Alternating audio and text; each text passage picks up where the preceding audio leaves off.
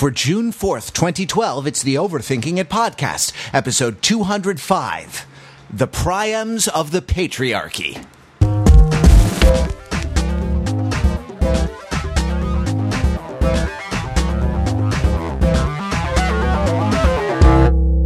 Save the Queen. It is the Overthinking It podcast, where we subject the popular culture to a level of scrutiny it probably doesn't deserve.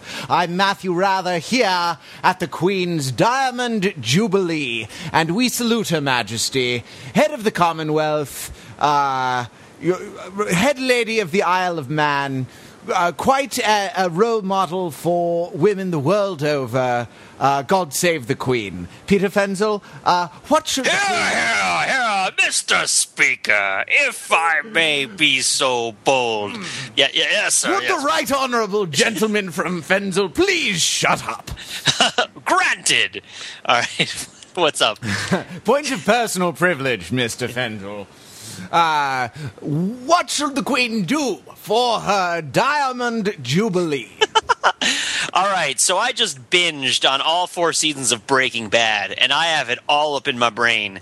And I'm not going to do any spoilers or nothing, but I will say that there's an amazing scene in the fourth season of Breaking Bad where Don Eladio of the Mexican cartel, after a super intense situation uh, in a negotiation uh, and all sorts of other businesses going on that I won't talk about, he says, and it's all in subtitles, he goes, uh, Enough talking of business.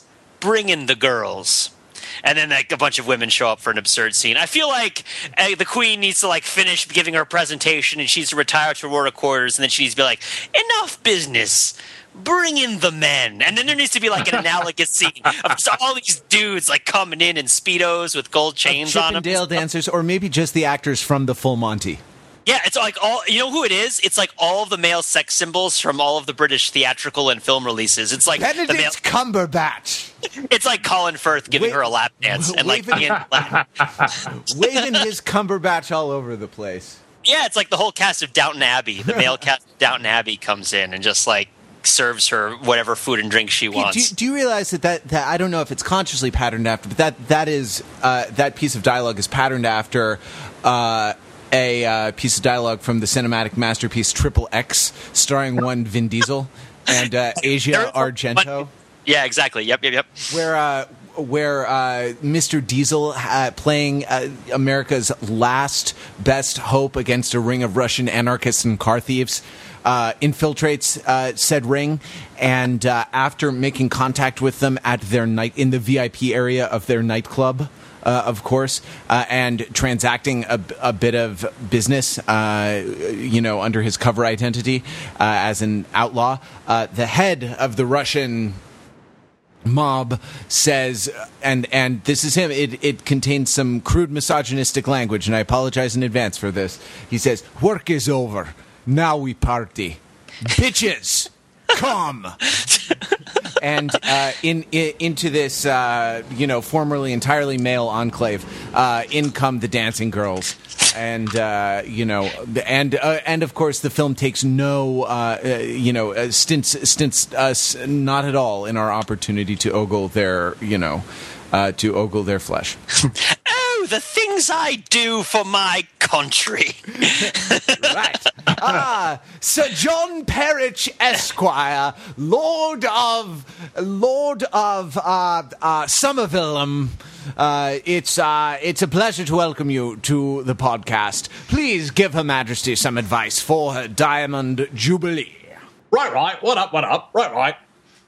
So, I'm I'm going to take it in a take it in a different vein and say that you know the, the queen in the diamond jubilee reaching shall we shall we say her her her golden years her retiring years and is it, it, you know queens don't leave office the same way presidents do but i suppose it could be it could be implied that you know she they go out guns blazing Hail of enemy gunfire! I'm taking you all with me. I'm taking more princesses in the world today than there are queens in the entire world but it, it, could be, you know, it, so it could safely be implied that she she might not have much longer to enjoy the title of queen. So therefore, I would submit that she should, as one of her last acts, issue an official pardon to Oscar Wilde. Oscar Wilde, of course, having been uh, charged in what was it 1895 uh, with gross indecency for uh, you know for his you know his relationship with uh, with another man. Uh, a crime which you know has has stood on the books for for some time, and you know would, it would be a nice symbolic gesture if nothing else. In the same way that uh, who am I thinking of? Jim Morrison was uh, was pardoned uh, posthumously for uh, for in fact a similar, although slightly different version of the same crime uh, and so on and so forth. So, uh, Queen, Queen, Queen, please, uh, please do what's right. The, so, um, right. this is a thing because there was a thing with Alan Turing also, where there there there has been this like cry to to have him pardoned. Alan Turing, yeah. the uh, the what the mathematician, right? And yes, and the the counter, the only persuasive counter argument uh, I I've heard to this is that like it, it was illegal and they both did it. So it would be less pardoning them and more like declaring that the law was sort of morally wrong. Uh, eh, right at the time, and that sort of no one should have been uh, convicted right. of this law. But it sort of puts you in a in a funny position as a uh, as a nation, doesn't it? Well, as a monarch in particular, as the as the head of state, as the state head, and I, I suppose as the as the sovereignty of the British Commonwealth embodied in a single person, I, I recognize that it might be tricky in a certain sense. There's a uh, there's a very old uh, British play which uh, David Mamet, of all people, scripted and directed an adaptation of in 1997 called The Winslow Boy, which is about uh, which is about an actual historical case of a uh, of a boy who's uh, wrongfully or supposedly wrongfully uh, expelled from a cadet academy and uh, how his family spends like over a decade trying to petition the the admiralty to get a hearing. And one of the one of the tricky points of law in there is that you know the admiralty being a branch of you know the royal government cannot in the eyes of the law do wrong in these instances. So the admiralty has to uh, has to allow a petition, what's called a petition of right, to even allow the case to come to trial. In other words, they have to deign to be tried uh, in a manner of speaking. Uh, they they can just dismiss the case out of hand without having to hear. And so there's a there's many years tied up in these legal negotiations and petitions, and it goes to the House of House of Lords, and you know motions are are brought forward, and people stand up and make speeches, and rah rah, how dare you! So I would imagine there there's something similar, although it's. Uh, something similar. It's obviously a different case, but something similar here, in that you know the the the regent has to be conscious of making a decision like, well, th- this would be acknowledging the the wrongness of the law on the books, which my predecessor, also a regent, was sort of responsible for embodying at the time. Mm-hmm. All right, two things. One, she should pardon Oscar Wilde on the condition that he retroactively take the black and guard Hadrian's Wall against the Picts. Second of all, and, and, assume that in some alternate timeline this has taken place and give him like a, a sort of uh, multiversial pardon.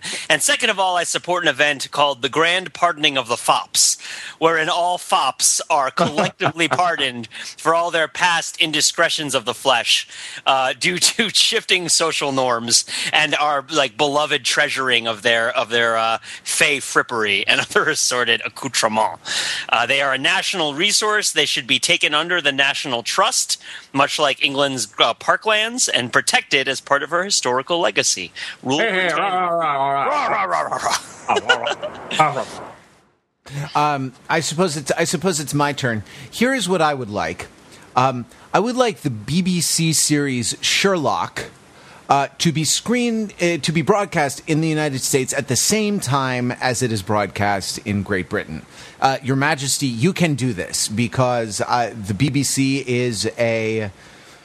Uh, what a branch of your government, and you can simply decree that we don't have to wait nine months or whatever ridiculous uh, amount of time, six months it was, uh, to get Sherlock, which just wrapped up its second series broadcasting on BBC America, but which broadcast in the United Kingdom, you know, uh, earlier this year or late last year or something. Uh, you do not have to subject us to this excruciating, uh, intolerable uh, wait. Let right be done, I say. I say to you. Let right be done. Um, So, uh, you know, congratulations to Her Majesty on her Diamond Jubilee. God save the Queen. Uh, God, God, save the Queen. God, yeah. God save the Queen. Now, uh, moving from girls in their twilight years to uh, girls in the the the bloom of youth. I thought you were going to say moving from girls in their twilight years to girls in their twilight years. that would be a better segue. Uh, right. Um, yeah, from girls in their, their Twilight years to girls in their Twilight Saga years. We uh, we turn now to the HBO series Girls, starring Lena Dunham as a what I guess what we must assume is a thinly fictionalized version of herself, right, or her friends, or her social class.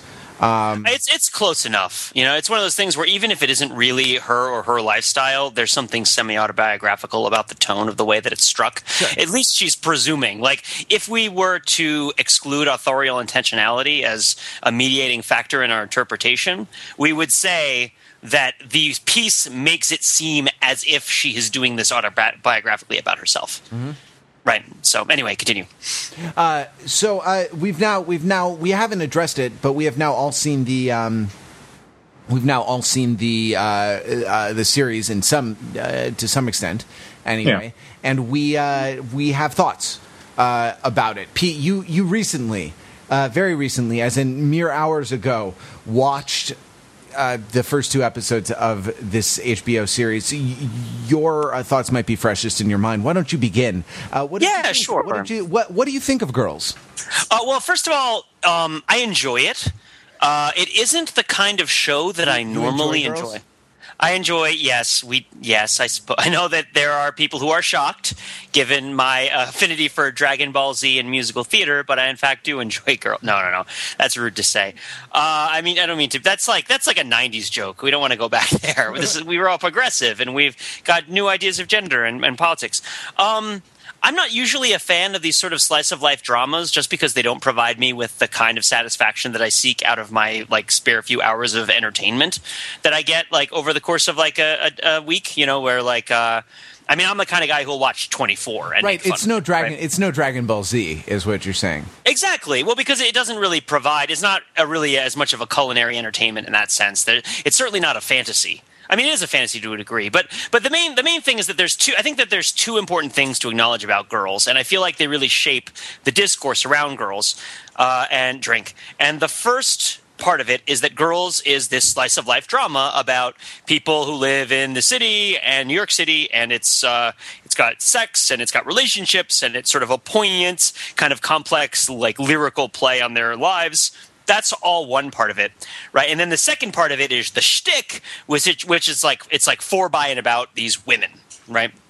Um, and I feel like these two things often get conflated in a lot of the criticism that I've heard of the show, where people will be like, "Oh, like I don't, I feel uncomfortable with the show. I don't like the show because the women in it are so privileged, right? Because all of the different actresses are, I mean, I think they're all the scions of powerful families of one way or another, right? One of the women is like David Mamet's daughter, one of them is Brian Williams' daughter, right? Like they're all from like the actual people involved in the show are products of privilege. The actresses, like the characters in the show are products of privilege. People are kind of turned off by that, but I think that's more about like women and power, right? And about like this is a show with women in it uh, and we can discuss like people's level of comfort with that just in terms of this the way that the culture deals with it but then there's like the show as it is exists as like a drama and as a drama it seems to me to be okay right like it's not some people really love it um, uh, I don't. I don't really love it quite as much. Although I don't like to spend too much podcast time go over whether things are good.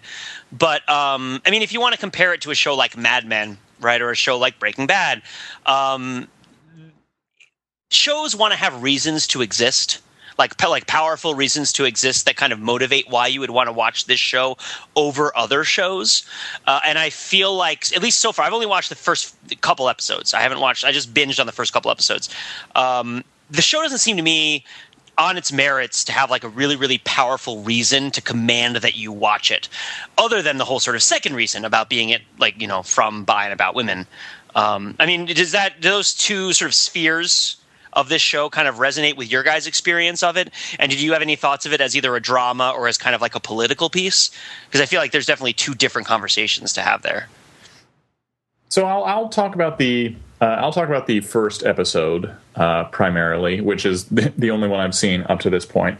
Uh, first, Pete, I'll, I want to I want to disagree with your assessment slightly because I believe that you know at least Lena Dunham's character, and this is based on my understanding of what I've read of the series, is in fact taking several episodes to slowly gather power under herself that she is going to project in like the eighth or ninth episode in a sort of dynamic chi blast that is going to blow another opponent off the screen.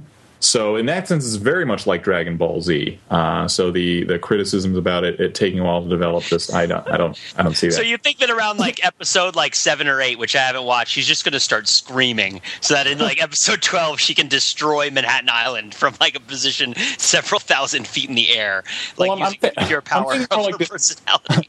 I'm thinking more like destroy her her asshole boyfriend slash guy that she's sleeping with. That's the, that's the, one, right? Like that's the that's the the villain. If the show has a villain, that's it. He's the right? demon. Yes. He's the demon king Piccolo. Is that that's who that is?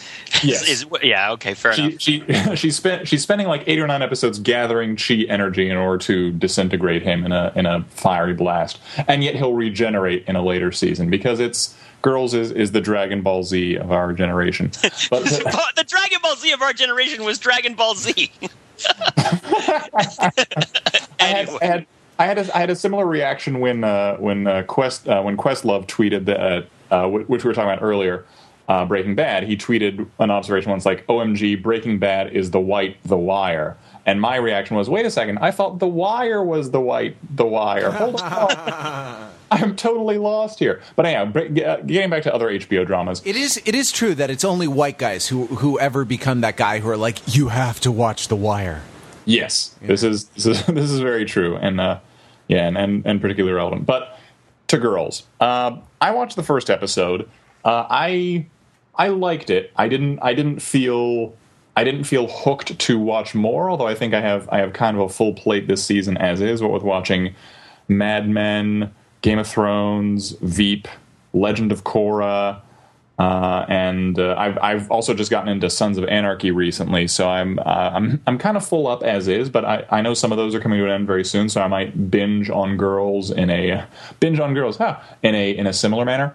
But the the the one thing I noted watching the first episode is that it in a in a very well it's it very particularly avoids. Uh, in fact, I'd say almost consciously avoids presenting uh, presenting women in the sort of like you know, male gaze drink that we're that we're accustomed to seeing them in. To the like w- the women are presented in very unglamorous ways. Like they're they're not they're not draped for either male approval or female aspiration, which are almost universally the ways that that at least I can I can tell women are presented in pop culture.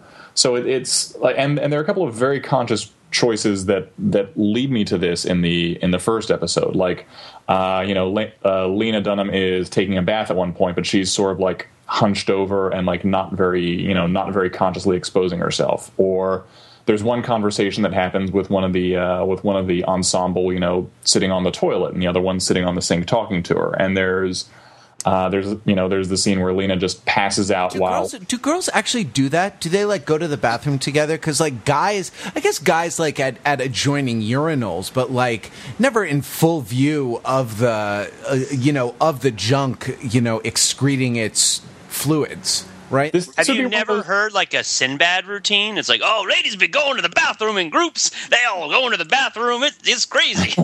They're going shopping. this, so, li- listeners, listeners at home, this would be one of those opportunities where it would be helpful to have a girl on the podcast. So, drink again. We're uh, we're we're really going for the record this time, I suppose. Uh, yeah, it's uh, it, it it is as you say very much.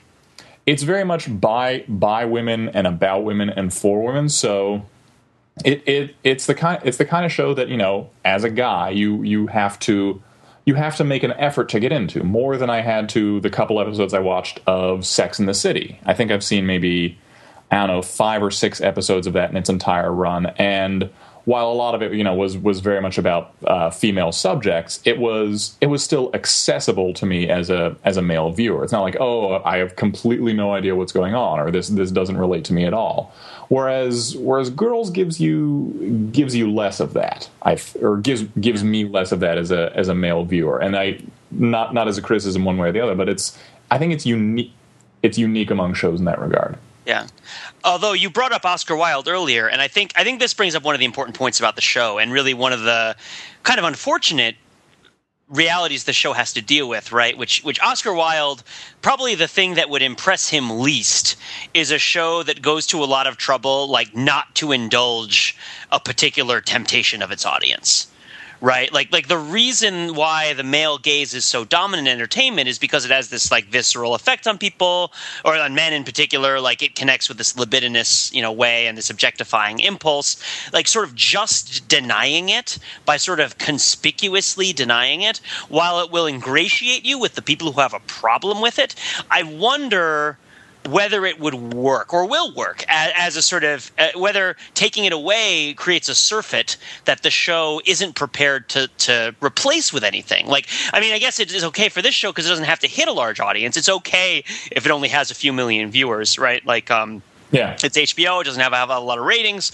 But, like, you know, part of the issue with these is it's not like everybody who makes a show that lingers over, like, the hips and legs of a woman as she washes a car. It's not like everyone who made that show is, like, deliberately part of a sexist conspiracy and cabal. So there's, like, powerful market forces that, like, really, really corner them and really set them up to use very specific best practices to do their shows. And so, I don't know. I'm always kind of suspicious of, uh, of, of movies and television shows shows that like they see something that's bad and they just don't do it. They just refrain from doing it. Um, and, and I sort decide, of wonder, I mean, like, they see something that's bad. They decide they decide to call something bad. They decide that for the Oh, yeah. purposes of this show, uh, this this sort of thing is is going to be bad, right? That that's an important step to include. I was skipping that step because it seemed like a foregone conclusion. But yeah, like they're deciding we're going to condemn shows in which they don't show women on the toilet talking to each other, right? Because they're like inadequately reflecting like the wholeness of the female, you know, human and physical experience, and they're creating this sort of sexist norm of of poopless women, right? Like which don't exist. Um, and, and like that's a problem, right? That it doesn't exist. It's like nice that that they're making a move to like ameliorate this problem, but I, I'm I'm less, I'm just I'm skeptical. I- I'm skeptical, and I fear for them, and I worry that they don't have eh, something strong enough to replace what they're giving up, right? Which which is like a, a powerful cultural myth that puts butts in the seats. And I know that this sounds horrible of me, but like I'm not the one who makes the rules. I agree with you. I agree with you, Pete, because you are you are now siding with the dominant culture against the subaltern. Uh, culture. I'm just saying, and you're saying gonna that saying that the, the, the resources of the subaltern culture to create uh, you know alternative entertainments to the entertainments of the dominant culture are uh, you know vastly impoverished compared with the resources of the dominant culture to create uh, entertainments, right? Look, all right, look, I'll explain it this way. And Ever subaltern modes of representation cannot possibly prevail uh, w- when the dominant modes of representation are still available on, you know, the other 999 channels I mean, they, in your they can prevail, but you have to come up with something impressive. Like, like um, I'll explain it this way. Since I was three years old, I've been a fan of the New York Yankees. My father was a Yankee fan. My mother was born in the Bronx. My grandfather was a Yankee fan. My great uncle was at Lou Gehrig's farewell speech in Yankee Stadium. Been a fan of the Yankees for all these years, and all these years, I live in Boston. I get all this crap about how the Yankees are this dominant team and they don't play fair and they spend too much money. And you know what? The teams that impress me aren't the teams that are able to raise the most complaints, but the teams that impress me and the teams that I want to see as a as a Yankee fan come and oppose the Yankees are the teams that are able to marshal significant resources of their own through the means that they have available to them. So it's it's something that it's something that you've said. It's a Fen, it's a Fenzelian statement, which is that superiority is no substitute for victory. Exactly. Like Right. you go out there as an entertainer or as a worker or whatever you're doing in your life, and it's a fight every day. And like it, the question I have is like, yes, girls can be better, right? It can be righter, it can be less bad, but is it going to win? And I want it to win. Like I want a show like this to win, uh, and despite, in fact, because of the anxieties that it provokes in me as a member of the dominant culture and not somebody from this subaltern culture. I have to recognize that myself, and I feel like I don't know if you guys feel the same way about this, but like I feel a I I nothing, very few entertainments over the course of the last fifteen years have made me feel such a party to the dominant culture as watching girls has made me feel. Huh. Like Oh, it just, yes. it- yeah, it totally makes Yeah. I mean that's that's interesting, right? Because like as right-thinking progressives, all I think, right? Like we we arrogate to ourselves the privilege of identifying with subaltern cultures, right, or with Oh, mar- yeah. with marginalized cultures, and that like that's that's sort of.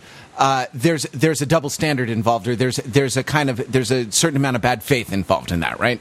I mean, there always is a certain amount of bad faith involved in sort of being in a position like the sort that we're in and then identifying with a subaltern culture too strongly. I think because, you know, are we the ones who have to like, you know, live without not in walking, not in walking or driving distance from a, from a grocery store? Like, no. Like we have these things available to us. We are not like, you know, in the ghetto as it were. You know, Well, like uh, we- walking so- distance. Uh, what is this walking distance you speak? Oh, of? I'm- I live in Los Angeles. That's true. People, the only people who walk in Los Angeles are the subaltern culture, right? Like, um, but you know, I think I think that it's it's just like I think it's important to recognize and have this sort of self awareness of your place in things, and it's cool and it's fun and it's good to be open and to and to expose yourself to new cultures and to be progressive and to be understanding. But at a certain point, these things don't truly replace the discursive realities of your idea and position of yourself, which are largely subconscious, right? Like it's like I, I can't not be who I am. You know, I, I can I can be generous. I can be forgiving. You know, I can I can be like uh, you know I, I can try to root for the underdog. I can do all of these things. But like I was raised in. I mean, I think that new historicists and such would advocate for this as strongly as anybody, right? Like this idea that the culture that helped create who I am is something to, from which I can't truly separate myself as much as I might want to. Sure. Um, and I think that to an extent, girls is kind of poking at that part of us. But right? that's, I mean, but that's I uh, right. Rather than sort of take that as a lamentable political reality, I, I sort of take that as like, hey, that's great. You know, you know what I mean? Because in in the specificity of. Uh, you know, in the specificity of who I am, for for some reason, I th- I think we're able to reach out across uh, reach out across these boundaries and, and, and sort of empathize with with each other. And I say that without meaning to trivialize any of the political realities that. Uh, you know that that cause people cause people to suffer. So, I, so the example that I'll give is the plays of Shakespeare, right? Like the fact that I can uh, identify with the plays of Shakespeare is evidence that I I can reach out across my you know, uh, socially, uh, my culturally determined, my circumstantially determined uh, reality into another circumstantially determined reality and find something authentic to identify with uh, in that, right? And uh, and uh, in a way that is not uh, what that doesn't trivialize either thing by by doing that. You know, you know. Yeah. So like, I mean, it's, yeah. uh, so uh, it- and it's it's much more tricky to say, right? I reach out across uh, across the chasm between my reality or my sort of. Um, circumstances and another set of circumstances to identify with you know i don't know the wire right that's Yeah. that's a much more problematic statement for a whole host of, of political reasons but it's um uh you know uh, wh- what am i saying I, uh, madame bovary c'est moi is i suppose what i'm saying Well, So- for, so so, is- oh, go ahead. So is is girls? I mean, you guys having seen more of it than I have. Is girls effective at, I guess, bridging that unconquerable gap between self and other? Uh, having having seen just the first episode, and you know, not wanting to derail the podcast with you know a an immense you know uh, fierce and searching moral inventory of of my own history. Uh, I wi- I will say that uh, in the first episode, in particular, there's you know, there's uh, Lena Dunham's character complaining about the the guy she's sleeping with, who you know she calls him and you know she texted him, but he you know he's never called her back, and is like, oh, should I go after him? And her friends are saying, no, this guy's you know this guy's an asshole. Don't do anything with him. And then afterwards, she spends the afternoon with him, and in her and in her very timid, halting sort of way, sort of makes clear that she would like to see him again and you know pursue this on a more steady level. And his response is, "Oh, okay, yeah, just you know, just text me whenever," and sort of leaves that hanging in that very awkward way. Now, having been in in the past the kind of guy who would say to a girl, "Oh yeah, just text me whenever." In fact, I think I've used those exact words. Uh, seeing that and you know having empathized with the protagonist up to this point was I mean, I, I, think I'd already improved past this point, uh, you know, by the time the the episode aired just a, just a few weeks ago. But uh, it was it was still a sort of bracing reminder of behavior that I had indulged in in the past that was, you know, not not considerate is is perhaps. The, is perhaps the best way to put it. And you know that that's that, that, it takes two to tango. In in that i mean oh god did i did those words actually just pass my lips? I I, I, think I, they're from one of those shakespeare plays that you've been reading right? Like I, la- I blame the i blame the the lovely glass of trader joe's rosé that i am enjoying at the uh, at the particular moment. Um, Right, it takes two to tango. It takes right one partner to kind of be a, a, dick, and you know I say this as a veteran of dickishness in so many relationships uh, myself. Like uh, the, uh, it takes one partner to be a dick, and it takes another partner to be stupid and put up with it. You know what I'm saying? And yeah, but there's there's still the one partner who's the dick. I mean, it, I, I, I I'm not I'm not going to. Well, I I don't necessarily. That's just wanna, dick guilt. John, I don't. That, you know what I mean? You're, you're, feeling dick guilt. Well, I mean, I think I think that the whole point of this this dialectic that we're describing is that the you know the reality of it is that it's two sides, and you know there's or more than two sides depending on the number of people involved, but that stories tend to be told from one perspective or the other, right? Because from either perspective, there is a certain de- degree to which the other person is an other, right? And is a person who you're trying to like, because because I think that scene for for Lena Headey's is that her name? Not Lena Headey. That's the woman from uh, the the Sarah Game Connor Chronicles. Uh, Lena, uh, yeah, yeah, Lena Dunham. Lena Dunham. Um, like, there's a degree to which that really just speaks to her unmet emotional needs right and like her, her sort of like desire to have this kind of companionship in her life and her dysfunction right but it's presented and, and also like i think also i think a, a, great deal of immaturity right like, oh yeah, yeah, totally. I, which is also immaturity is unmet emotional needs, right? Like you become yeah. mature when you realize your own capacity for meeting your emotional needs. But yeah, I, but I don't think that I don't think the scene is there to say, oh, look how look how much growth she has yet to go. You know what I mean? It's more like look where she is. I mean, you could tell this. You could you could portray that same scene in any number of different ways that would advocate for any different sorts of power relationships between this dude and this woman right? Like uh, you could advocate for, oh, look how young she is, and look what this trouble that she gets into because she's young, or like, oh, like look how you know, look how sexually empowered and, and sort of exotic he is, and look how sort of new at this she is, and, and how she doesn't know, or like, oh, look at how much of a jerk he is, and and how like she's willing to put up with it because she, you know, she can't do any better because of the constri- restrictions that are put on her, or like you could do it from the perspective of her parents, you could do it from the perspective of her friends, and the show does explore it from different directions. But I do think it's important that like no one portrayal of this of the events uh, really reflects the entirety of the events and the mm-hmm. full scope of the discussion that we're having. Um, I mean, right, but that, but yeah. but the show, I mean, the show takes a point of view, you know, right? Yeah, yeah, yeah. And I think that I don't know. I mean, and then I can't speak with authority. I feel like it's a little premature for any of us to judge the show as a whole because we've only seen the first few episodes, each of us, and the show isn't even like the show has a lot of way to go. It's not done. True. True. Um, so so we'll watch it as it evolves. But as a first impression, it seems to me that it is sort of taking a strong stand that the dude is kind of an ass right? Like, and he is kind of a jerk, and he does kind of mistreat her, and she shouldn't put up with it. Um, but she does, and, and, that's kind of the sublimity of her character. That's like her her Walter Whiteness. That that's what she puts up with, right? Like I wonder. I don't think she'll go in the same direction. Maybe she will. Maybe she'll like launch herself up into the air and power up a, a methamphetamine kamehameha and like destroy all of her enemies. But I don't know if that's the direction that this is going in. Yeah, uh, there's there's two. I mean, there's there's two different discussions that I, I think we're we're getting at, and. Uh, uh, I, I, I, hate to I hate to necessarily jump the segue because we, we might be talking about uh, we might be talking about comics later in the podcast, but there's uh, so in, in any sort of discussion about creators' rights, I, have been reading up a lot on that lately. There's the discussion of you know how somebody and Jack Kirby is is often the ca- uh, example case. Uh, Alan Moore is another example case you know, signed these terrible contracts that gave the publishing houses that own their work, Marvel and DC respectively, uh, immense power over their work and their ability to profit from it.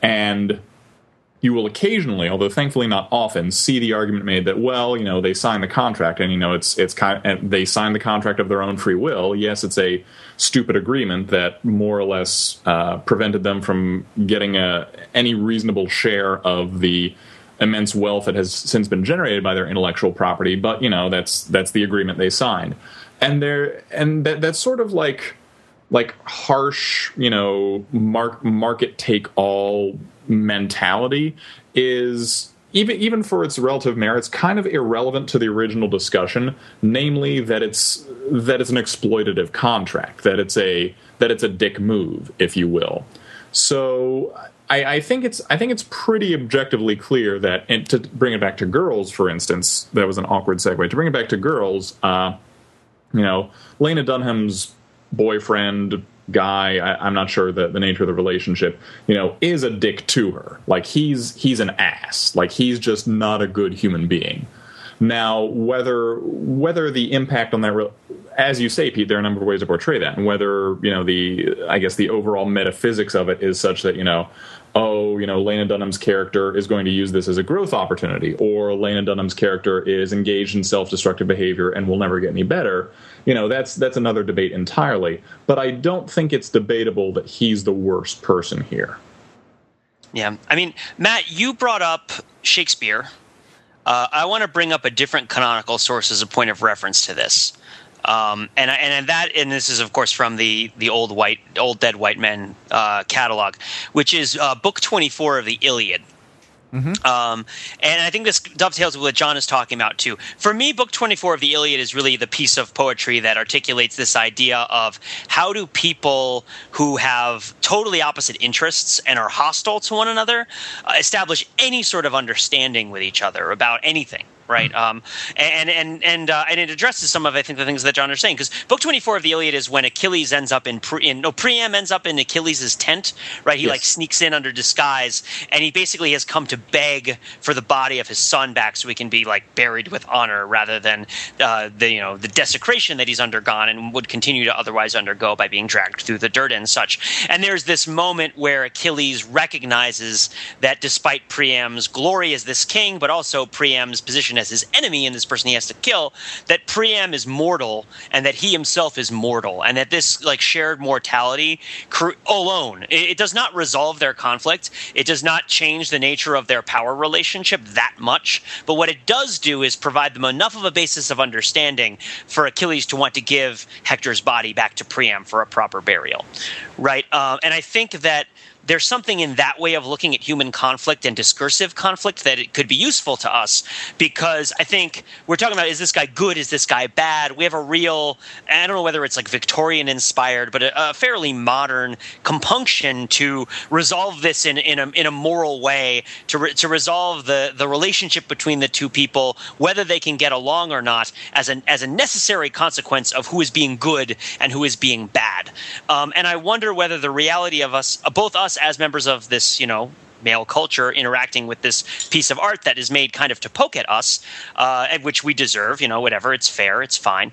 Um, to relate to that, and also for this girl and, and woman, you know, she called a girl in the show, to relate to this jerk boyfriend, like or is this is this more of a situation where we are coming to terms and we're becoming friends and we're reconciling and there's going to be a unity when it's done and people are going to understand each other? Is that where we're going? Or is this more of an achilles priam situation where we sort of mutually recognize the things that we have in common across our sort of vast gulf of alienation and our sort of vastly different political interests and like come to a human understanding but come to one that also doesn't create that unity or resolve any of our other enduring conflicts um, you know what I mean? Like, like that seems to me like two different ways to approach both the narratives in the show and the meta narrative around the show, uh, and how to deal with it. Right.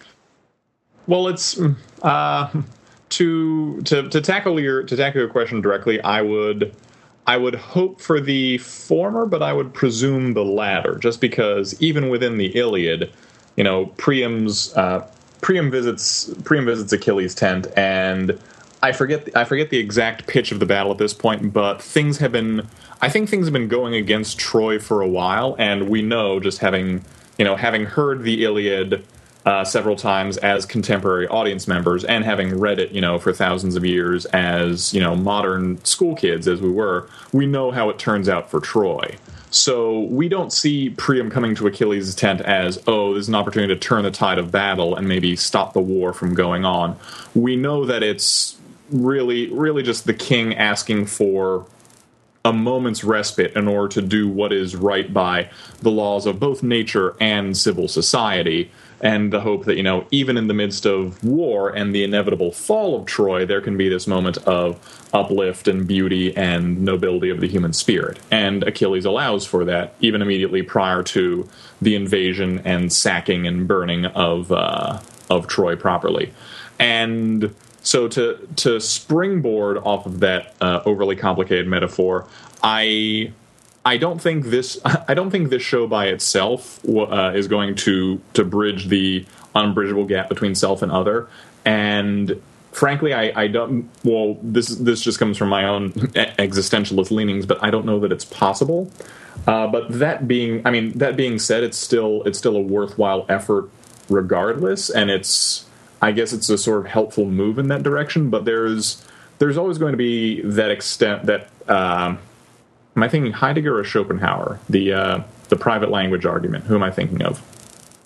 Uh, if it's ex- oh, I would say Heidegger probably, but that's just a guess. Heidegger, I think. Uh, I'm going to Google it while I talk, so I'm com- putting the words together. Uh, there's always going to be that extent to which the Wittgenstein, neither of the two. It's apparently Wittgenstein. there's always going to be that extent to which the uh, you know, the contents of our head are our own and are impossible to to duplicate outside of ourselves, and that extent to which we can't really, really, really identify with another human being's pain, uh, even though art is our attempt to bridge that. So ultimately, yes, it's good that we're being made uncomfortable by this show. Uh, whether or not we take the next step to translate that discomfort into real empathy is, I guess, purely within ourselves. I don't know.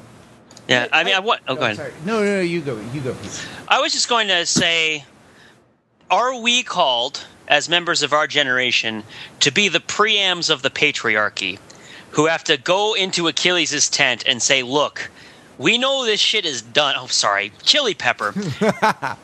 we know that the war is lost. We don't really mind that as much as it might be. We find ourselves in a city surrounded. We find ourselves born into this situation. Uh, we look at this sort of ascendancy, right, both from developing worlds and from you know feminist discourse and, and new uh, new demands and new uh, sort of uh, balances of power, and and we sort of appeal to a basic human understanding and and reach some sort of uh, understanding with each other independently of the kind of shifting tectonic plates of history which we are witnessing. Uh, if we are witnessing them, so that's that's one. Uh, is that something that we're tasked to do? And I guess looking at it more from the existential perspective, I get my big question is like how do you deal with it? Like like so so something I've been kind of dancing around is like I see a lot of coverage of people writing mean stuff about the show Girls because they don't like to watch it. And I feel like a lot of them who are doing this are just feel uncomfortable with it because they don't like watching the women, right? Like and I right. feel like that that's a reality right? And, and it's like, yes, it's sexist to be that way, and they've rightfully been criticized for it. But the, then the question that follows that is, well, what are you supposed to do? Like, how are you supposed to deal with that? I mean, part of it is don't watch the show, right? Which yeah. is the way most of these shows are dealt with, which is that people don't watch them uh, because they don't appeal to a wide audience. They appeal to a fairly narrow audience. Um, but like that audience is ascending, right, is becoming more powerful, becoming wealthier, uh, and, then then us, will proliferate that, that, that influence through its own natural allies, and we can expect more of this sort of thing. Um, and not that this is an enemy, but you know, you're sort of born. As I said, you're born into your situation. You don't yeah. get to choose whether this is the kind of thing you're comfortable with. So, yeah, what are you supposed to do as a person who is uncomfortable with this kind of show? Uh, that it's both right, you know, and also kind of just, you know, and also like you know if it's if we want to progress if we want to move forward like what do we do you're always you're always going to have a hard time with the argument that people should be making themselves uncomfortable because you know yeah. there's there, there's a lot of inertia going against that. In fact, an, almost a planet's worth of inertia saying, "Eh, no, I'm I'm just going to sit here where I am and be cool, thanks." Hold on, let me recline, and you can tell me again. All right, let me get that little lever. Okay, we're we're sitting back here.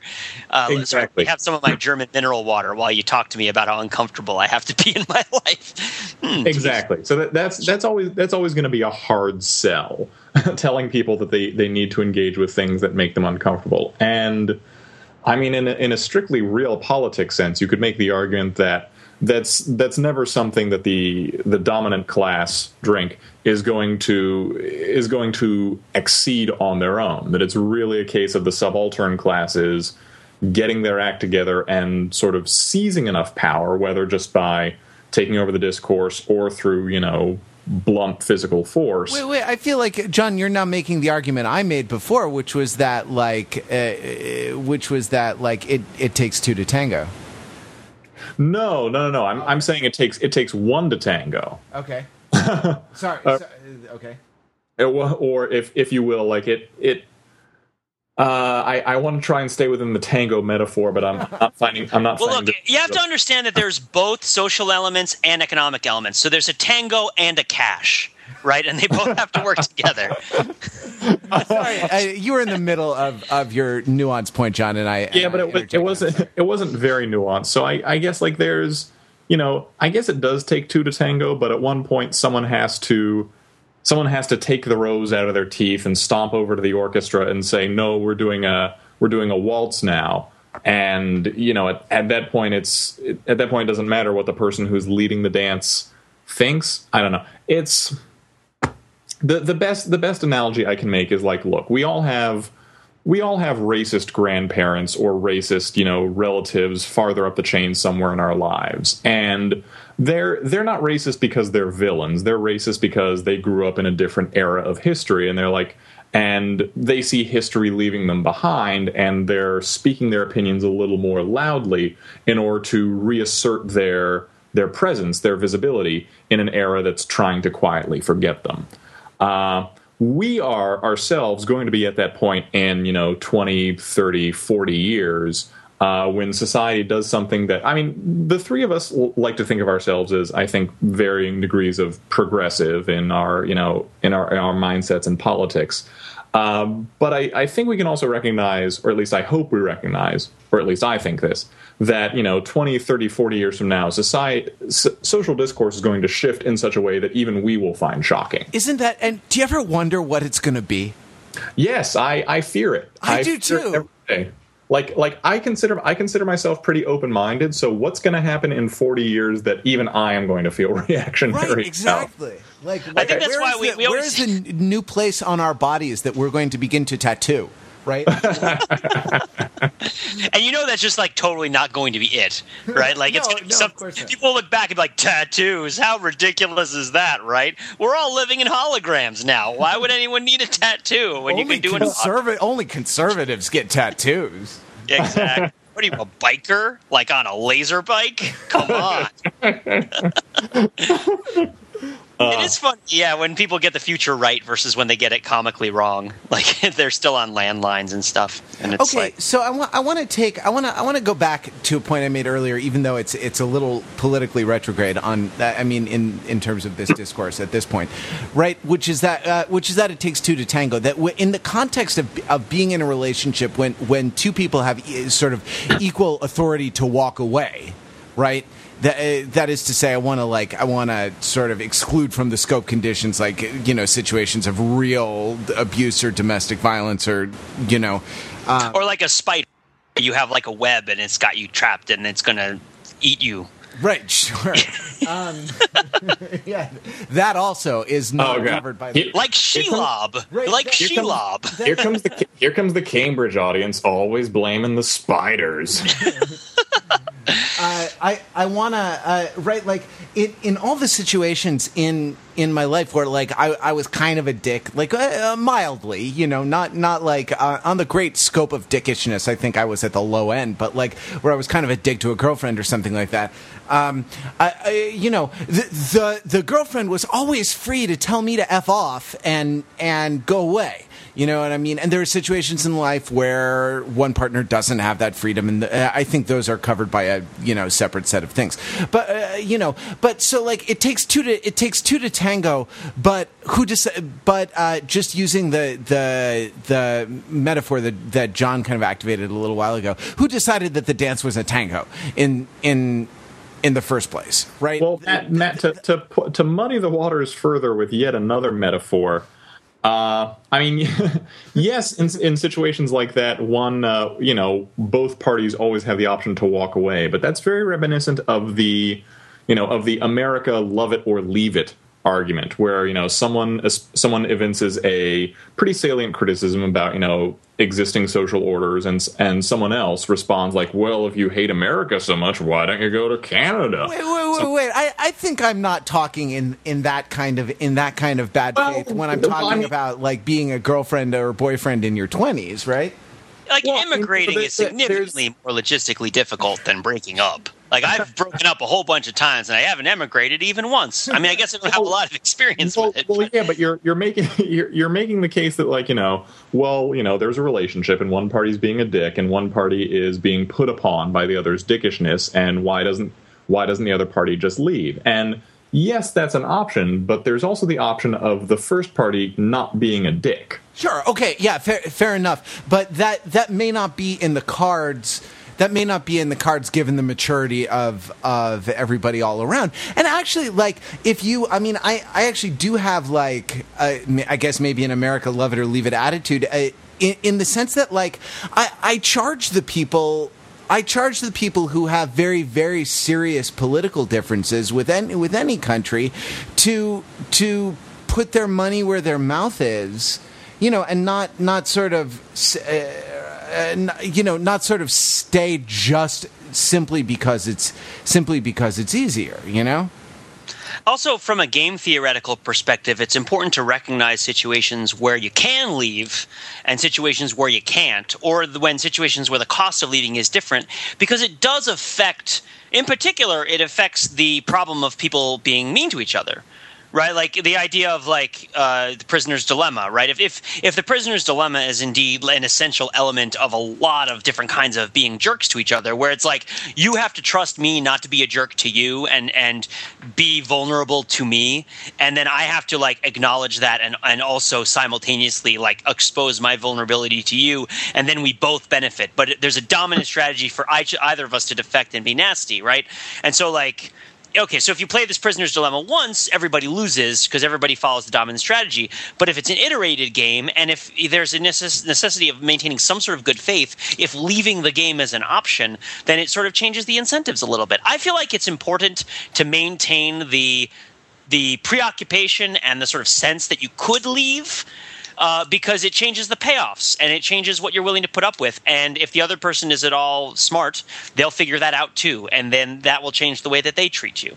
Uh, and and of course, it means you should take commitment. Of course, this is like you can listen to Wrather, who's in a relationship, talk about the importance of like cooperating and like getting along and taking two to tango. And you talk to me, who's single, be like the danger of like defection, like the problems of collective action, right? Like uh, like the different setups that happen. But like, uh, so, so so to take it to take it from a, from a game theory perspective, while while we have this while we have this metaphorical space, and let's bring it back to the show Girls in particular, and the relationship between Lena Dunham's character Hannah, and I, I looked this up just because it's easier to refer to her, uh, between Hannah and uh, her boyfriend Adam. Uh, you know, her her dick boyfriend, who Wikipedia describes as Hannah's aloof lover, quote unquote, which is I, I think perhaps the gentlest way of putting it. So we have a couple of couple of game outcomes on the table. You know, one of which is they continue in the relationship and Lena is just, you know, sort of emotionally ground down further, and one of which is that she leaves. And I think we all agree that the the outcome in which she leaves would be vastly superior to the outcome in which she stays. And I, I think that's widely conceded. But the point I'm making is that none of is that none of us are really addressing the outcome in which Adam improves as a human being. And I think it would be it would be at least healthier for the discourse for us to give some thought to the notion that you know the guy has at least some obligation to try and improve his dick behavior. That you know that yes yes he's a dick but it's not through some inherent you know fountainhead of dickness deep within him that like oh like, oh, but John, a-, a equals A. John, A equals A. and the, and the and the people who believe that do tend to have fountainheads of dickness welling welling up within them. But uh, but yeah, I mean, yes, yes, the character of Adam and guys who act like that are dicks, but like that's that's not a metaphysical absolute. They're they're not the anchors around which the universe revolves. It's possible for them to change. And one of the things that that gets guys like that to change is realizing that the the women in their lives whom they ignore, you know, have feelings. And one of the ways to realize that is by watching shows like HBO's Girls, starring and written by and produced by Lena Dunham. You know, it's, it's, a great. it's really it's it's a great scheme of self improvement that we are all embarked upon here in this podcast. yeah, we have to wrestle with these difficult ideas. I really think it's a great idea to go into these relationships assuming you can change the other person, and that way. No, I know that's no, not what you were no, saying. no, no. They, That's not fair. That's not fair. Straw manning John. You're straw manning. John's point. I'm also it's the straw man like is like buying smokes on the sly and like fooling around with other straw people when he should be hanging out with you at home. Uh, yeah, no, uh, j- uh, yeah, I, I totally, ca- I totally concede your point, John. I think you're absolutely right, and I think that, I think that given time, I mean, I think, I think that this is actually one of the the problems with girls is that like the artistic project of this show is. Uh, is to kind of take a snapshot, take a like a synchronic snapshot, you know, of of a particular moment in in a person's de- well in a woman's development right? And that like we can we can have all kinds of complaints about that but those complaints uh, are always those complaints always have recourse to a kind of diachronic snapshot. That is to say uh, once you know more right the, the, this this you won't get into this kind you won't be in this kind of situation or once the dude knows more right and like the dude's knowing more is uh, uh, is informed by uh, by the woman's ability to um, to say "f you" and go find another boyfriend, right? Like uh, that happens enough times to you, uh, and you do you do end up sort of developing out of out of necessity, um, right? Like. Uh, uh, those things, those things all involve like a, a certain amount of of perspective uh, on on the time the like the immediately post college sort of what I what David Brooks has called like the new Odyssey years uh, to bring it back to Greek poetry, right? Like this kind of weird early adult period that our economic situation has has caused to emerge in our early 20s um, but when when you're in it, you don't necessarily see, you, you, don't have recourse to the kind of diachronic view that that says things will not always things will not always be thus, right? Right. It's it's, it's a rich dramatic irony. The audience knows the audience knows something the characters do not. Right, and that I I mean, and I, I gotta say, I gotta give Lena Dunham props, like the, because I think it it takes a great deal of perspective to be able to like portray that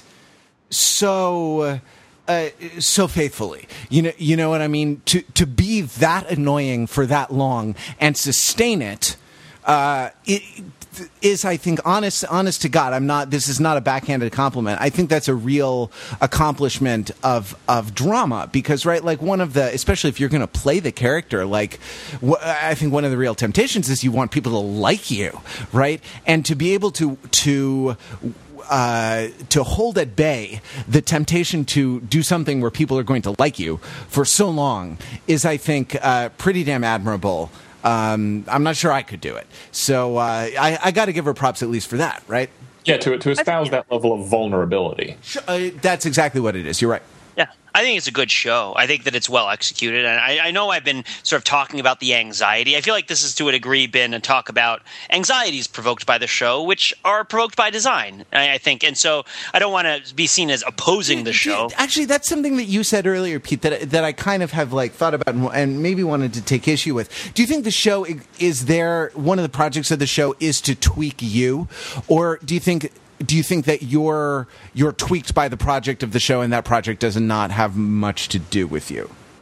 I feel like the show is deliberately tweak, tweaking. I mean maybe it's just the font that's tweaking. I mean like nothing nothing in the show tweaks harder than the title and the image of the title and that super severe sans serif font and just that it's called girls right? Because it's like it's sort of like we're not girls. Like it's a, it's a title that is like presenting you with a bald faced lie that you've been telling yourself right? It's like it's like you think that these are just girls, but look at the lives that they lead. They are so different from that, and and and the show goes to such pains to show you the poop moments and the awkward bath moments and the ugly moments, like to to sort of disabuse you of this idea of them being girls. And I, I think it, there are definitely scenes, at least the first few episodes, where it's like, hey, audience, like you know, don't you get it that this is not like the regular girl show, right? I mean, they're fairly few and far between. They're not as bad as the scenes at the beginning of Mad Men, where they would like, uh, where they would like put bag over their head. Yeah. Yeah, yeah, yeah. Go ahead, make the comment. Well, no, I mean, I was, I was about to draw that analogy. I mean, in the in the first episode of Mad Men, there there's there is literally a scene where Don Draper stands up and says, "I'm not going to let a woman talk to me like that." Like those those are literally his words. Like it, it, whereas if you saw something like that in in the current season of Mad Men, you would sort of r- withdraw allergically from the TV screen and sort of shrivel in a corner. Yeah, and I was definitely talking about the, the moments where it's like where they go have a picnic and they just leave all the litter, and it's like this show takes place in the '60s where things, are different. you know, like, and I think that there are certain elements of girls where it's like they're really trying to they're trying to tweak your conventional idea of who these people are, but I feel like they are fairly subdued and they don't interfere too much with what the show is trying to do. But I definitely think that they're part of at least the marketing, if not like the substance of the show to too great a degree. Huh. I don't know. Maybe I just don't like that font. I like serif fonts. Why does everyone love sans serif fonts? Serifs are great. Oh yeah, Serifs yeah, the- I agree. They're ornamental. They're kind of elegant. I mean, depending on they have a lot of personality. You know what I mean? Depending on how sort of slavish, how geometric, or how kind of swooping they are. I don't It's know. Dude. Ser- serifs, serif serifs for body te- serifs for body text, sans serif for headers. That's my rule. That's that's that's how I roll, baby. And that's how we roll on www.overthinkingit.com, the site that said no. Uh, if you would like to join the conversation, I have a feeling that I, I, we're going to touch off a, a lot of great debate with this episode. So I'm, I'm very glad for that. And here are the avenues uh, that we invite you to participate in or uh, call your own dance. You know what I mean? Don't, uh, tell us to f off and go find a new website. No, uh, the uh, don't find a new website. You can't leave. Leaving is not an option. Right, absolutely. You can't leave. That website will never love you like we do. So uh, you can call 203 285 6401. Call or text 203 285 6401. Uh, You can email podcast at overthinkingit.com or you can join the uh, great conversation that always happens in the comments on the show notes for this episode. We will be back next week. Until then, visit us on the web at www.overthinkingit.com where we subject the popular culture to a level of scrutiny it. probably doesn't do it. I'm not a girl, not yet a woman.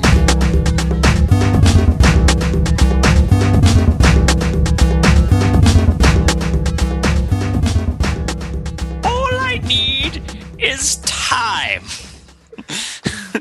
Well, you've had Can we- sixty. You've had sixty years, Your Majesty. I mean, how much I- more time? Oops! I did it again. You played. I played with your heart and got lost in the game. Ooh, baby, baby. Fenzel, you have the you have the analysis goggles. What's uh, what's Lena Dunham's angst level? It's over nine thousand. Oh wait, wait, hold on. It's over nine thousand.